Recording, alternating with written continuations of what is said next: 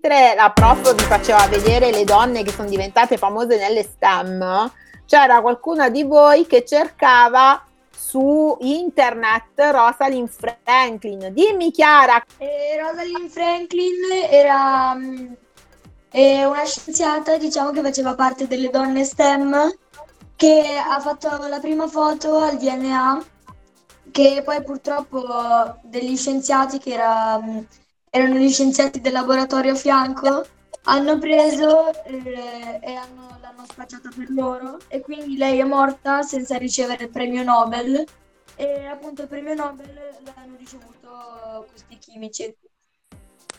Ed è questa cosa che ti ha lasciato un po'... che ti ha colpito? Sì. E perché? Dimmi un po'. Perché lei appunto è riuscita anche a fare magari le prime radiografie quando andavano in guerra lei è riuscita a fare le prime radiografie, quindi ha scoperto un po' i raggi X, diciamo, ha fatto la prima foto del DNA e. Quindi questa cosa lei, lei ti ha colpito per quanto è stata brava. Esatto. Esatto, invece chi stava facendo la ricerca, cos'è che, perché è andata a cercarla subito dopo che la prof ha raccontato?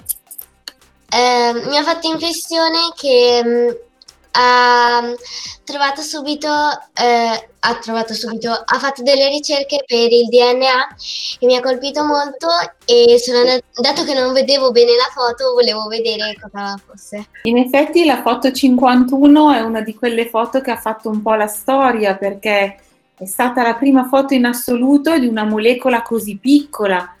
Eh, nessuno prima di lei era riuscito a fotografare il DNA fotografare una cosa così piccola e tutta arrotolata con degli strumenti particolari è stata veramente un'impresa. Direi che la Rosalind Franklin è stata proprio brava. E la foto 51 è proprio diventata famosa, è una delle foto scientifiche più famose della storia. Alex e Daniele, di queste donne che cosa vi ha colpito? Dai, lo so che vuoi parlare, la scoperta, cioè il fatto che fossero donne lo, non ti ha sorpreso? No. Allora, secondo me queste, queste dieci donne che abbiamo visto sono un bel esempio, non solo per le donne, ma anche per i ragazzi. E hanno detto anche delle frasi belle che ci hanno fatto tanto riflettere. E per esempio a me hanno colpito delle frasi quelle in cui dicevano la scienza è in ogni gesto che facciamo tutti i giorni, piuttosto che nel momento in cui facciamo un errore eh, non dobbiamo spaventarci perché è solo un segno che dobbiamo cercare di superare l'ostacolo magari scegliendo una, una strada diversa. Il fatto che nel futuro si può fare tutto, soprattutto nel vostro futuro, di non aver paura, di buttarsi sulle cose nuove, non c'è niente che non potete fare. La mente deve rimanere aperta. E poi mi è piaciuta tanto la frase di Rita Levi. Brava, Rita Brava, Levi. Quella che ha detto Ah, del guarda. corpo. Eh, io ho detto Del corpo, de- Eh. non mi ricordo la frase. Bravo, questa è, quella è stata proprio la frase Del corpo, ma io sono la mente. Non sono il corpo, ma io sono la mente. Brava, aspetta che vado a ripassarla. Allora, diceva, ho perso un po' la vista, molto ludito. Alle conferenze non vedo le proiezioni e non sento bene, ma penso più adesso di quando avevo vent'anni. Il corpo faccia quello che vuole, io non sono il corpo, io sono la mente. Questa frase forse mi ha colpito un- più di tutte. Voi da grandi cosa vorreste fare? Vi piacerebbe intraprendere una carriera STEM in cui usare proprio la mente? Io vorrei fare allora due cose o tre. Allora vorrei fare la veterinaria Sì? oppure l'oculista Sì? oppure la scienziata. Ti piace più di rimanere sulla biologia, sulle rocce, eh, sulle cellule? Meglio sulle cellule. Sulle cellule. Aspetta, allora una scienziata di laboratorio.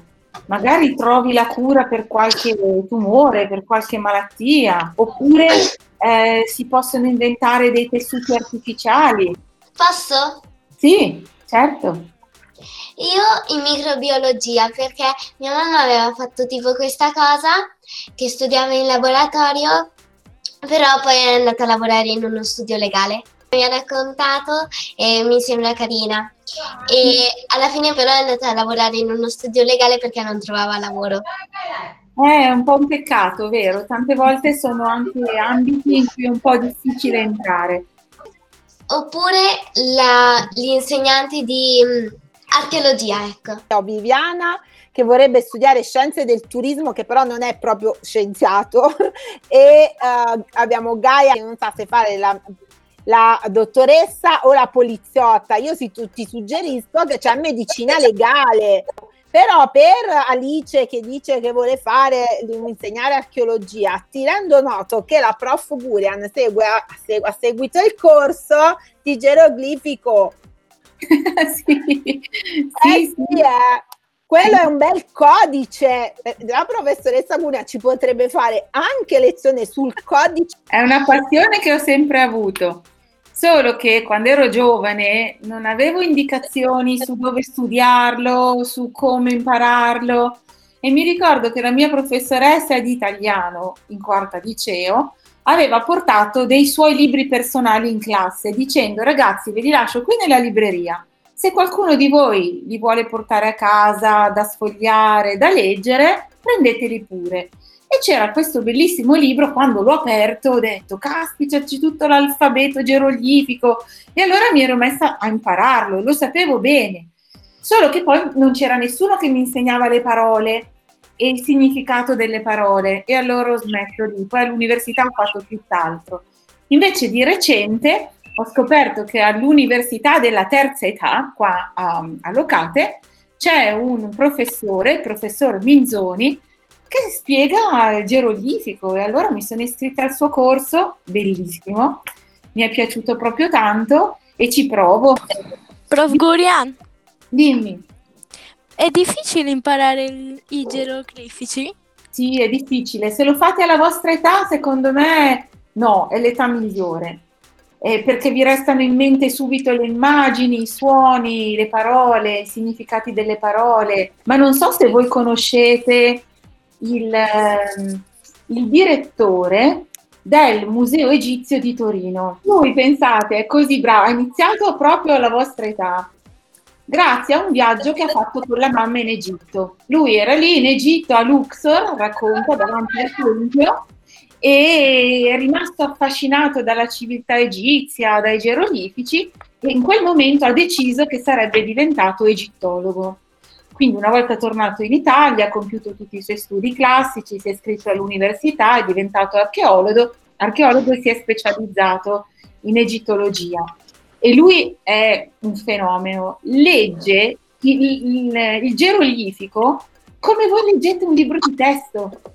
Lo vede, vede le frasi scritte e le legge ed è fin bello sentirlo perché è una lingua molto, molto musicale, molto dolce. Però io nel frattempo leggevo che Gaia vuole fare ingegneria, bioingegneria o ingegneria elettronica. Sofia vuole fare ingegneria informatica. Invece Chiara pensa all'interprete, che è un bel lavoro anche molto molto tosto. Però se un appassionato, come diceva la, era la Hamilton, era Margaret che diceva se pensi in piccolo non si conclude niente, ma bisogna sempre big dream, ce lo dobbiamo bello stampare. Possiamo fare gli adesivi, oltre a Steminist facciamo anche big dream Dovete sapere che l'ultima lezione di, uh, del corso ci verrà a parlare il papà di Daniele. Perché Daniele, racconta che lavoro fa il tuo papà.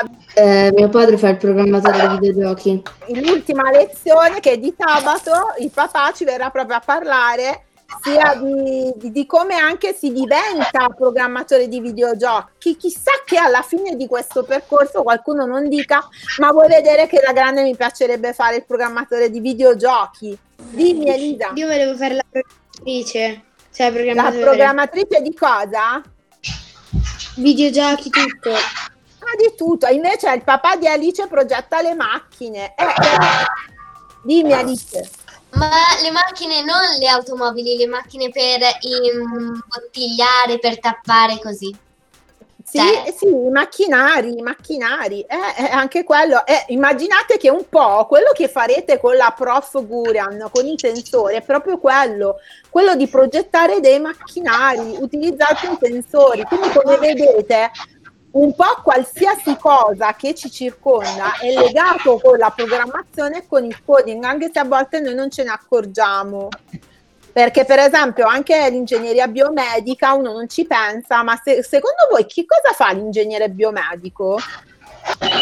Chi è che conosce Bebe Bio, che è un'altra grande donna Elettra dice è l'ingegnere biomedico si occupa di realizzare le protesi. E io ho citato Bebe Bio perché Bebe Bio a causa di una, di una meningite ha perso praticamente gli arti superiori e inferiori.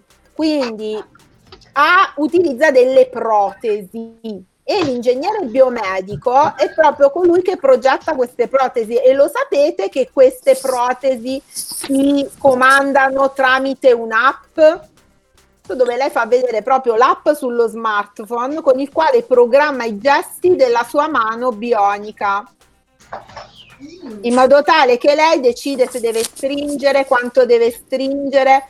Sì, io avevo una domanda. Avete prima abbiamo visto che è bello pensare in grande ed è consigliato, soprattutto alla vostra età. Voi avete mai pensato in grande? Nel senso che se potreste inventare qualcosa, che cosa vi piacerebbe inventare? Vi faccio un esempio.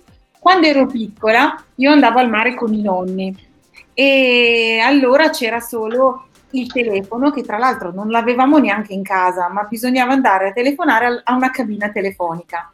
Ma io ero piccolina, avevo tre anni e non mi piaceva sentire solo la voce della mamma, mi sarebbe piaciuto vederla anche in faccia. E allora mi ricordo che tornando a casa dicevo a mio nonno: Ma non possono inventare un telefono dove io parlo con la mamma e la vedo anche in faccia. E mio nonno ridendo mi diceva: Ma no, ma è impossibile. E invece è possibile perché noi adesso stiamo parlando al telefono e ci guardiamo in faccia. Qualche idea? Perché sarebbe bello magari anche progettare un'app andando avanti. Camilla dice il teletrasporto. Le scuole con le scale mobili. Bella questa. Eh, a me piacerebbe inventare una macchina che registra i sogni e te li fa rivedere su uno schermo al mattino, perché tante volte fai dei sogni così complicati, alcuni anche belli, e dopo te li dimentichi quando ti svegli, ti ricordi che era un bel sogno, ma dici, potevo farci un film.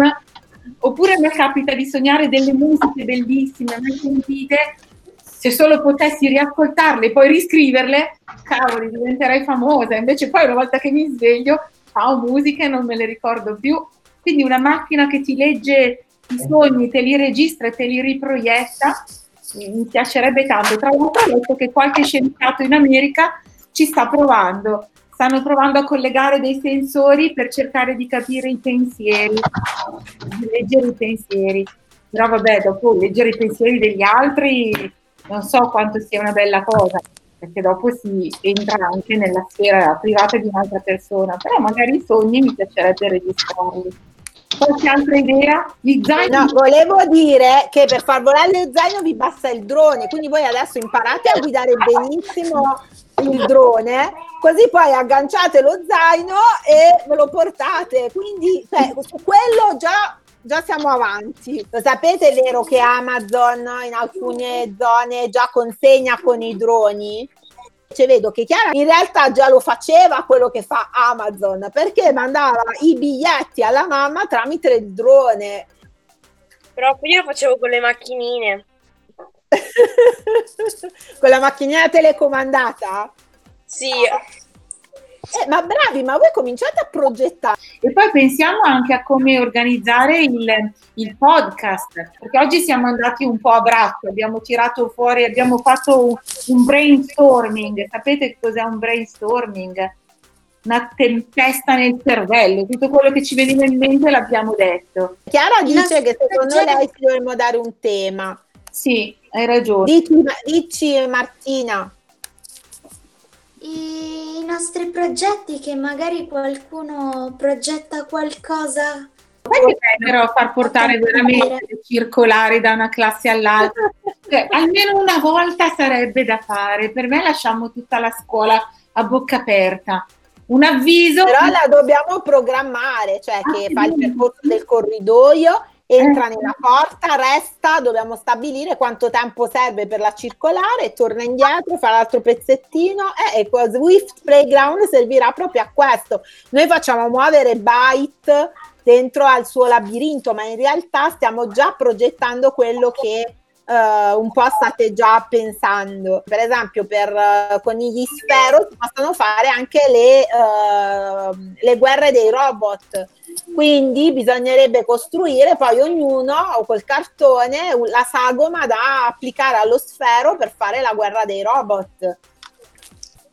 I robot è un bell'argomento. Alessandro, in che senso i sensori per, lo, per l'olfatto? Spiegaci un po' la tua idea. Tipo se inventassero dei sensori che puoi trasmettere un odore, tipo di un cibo buono che ti piace.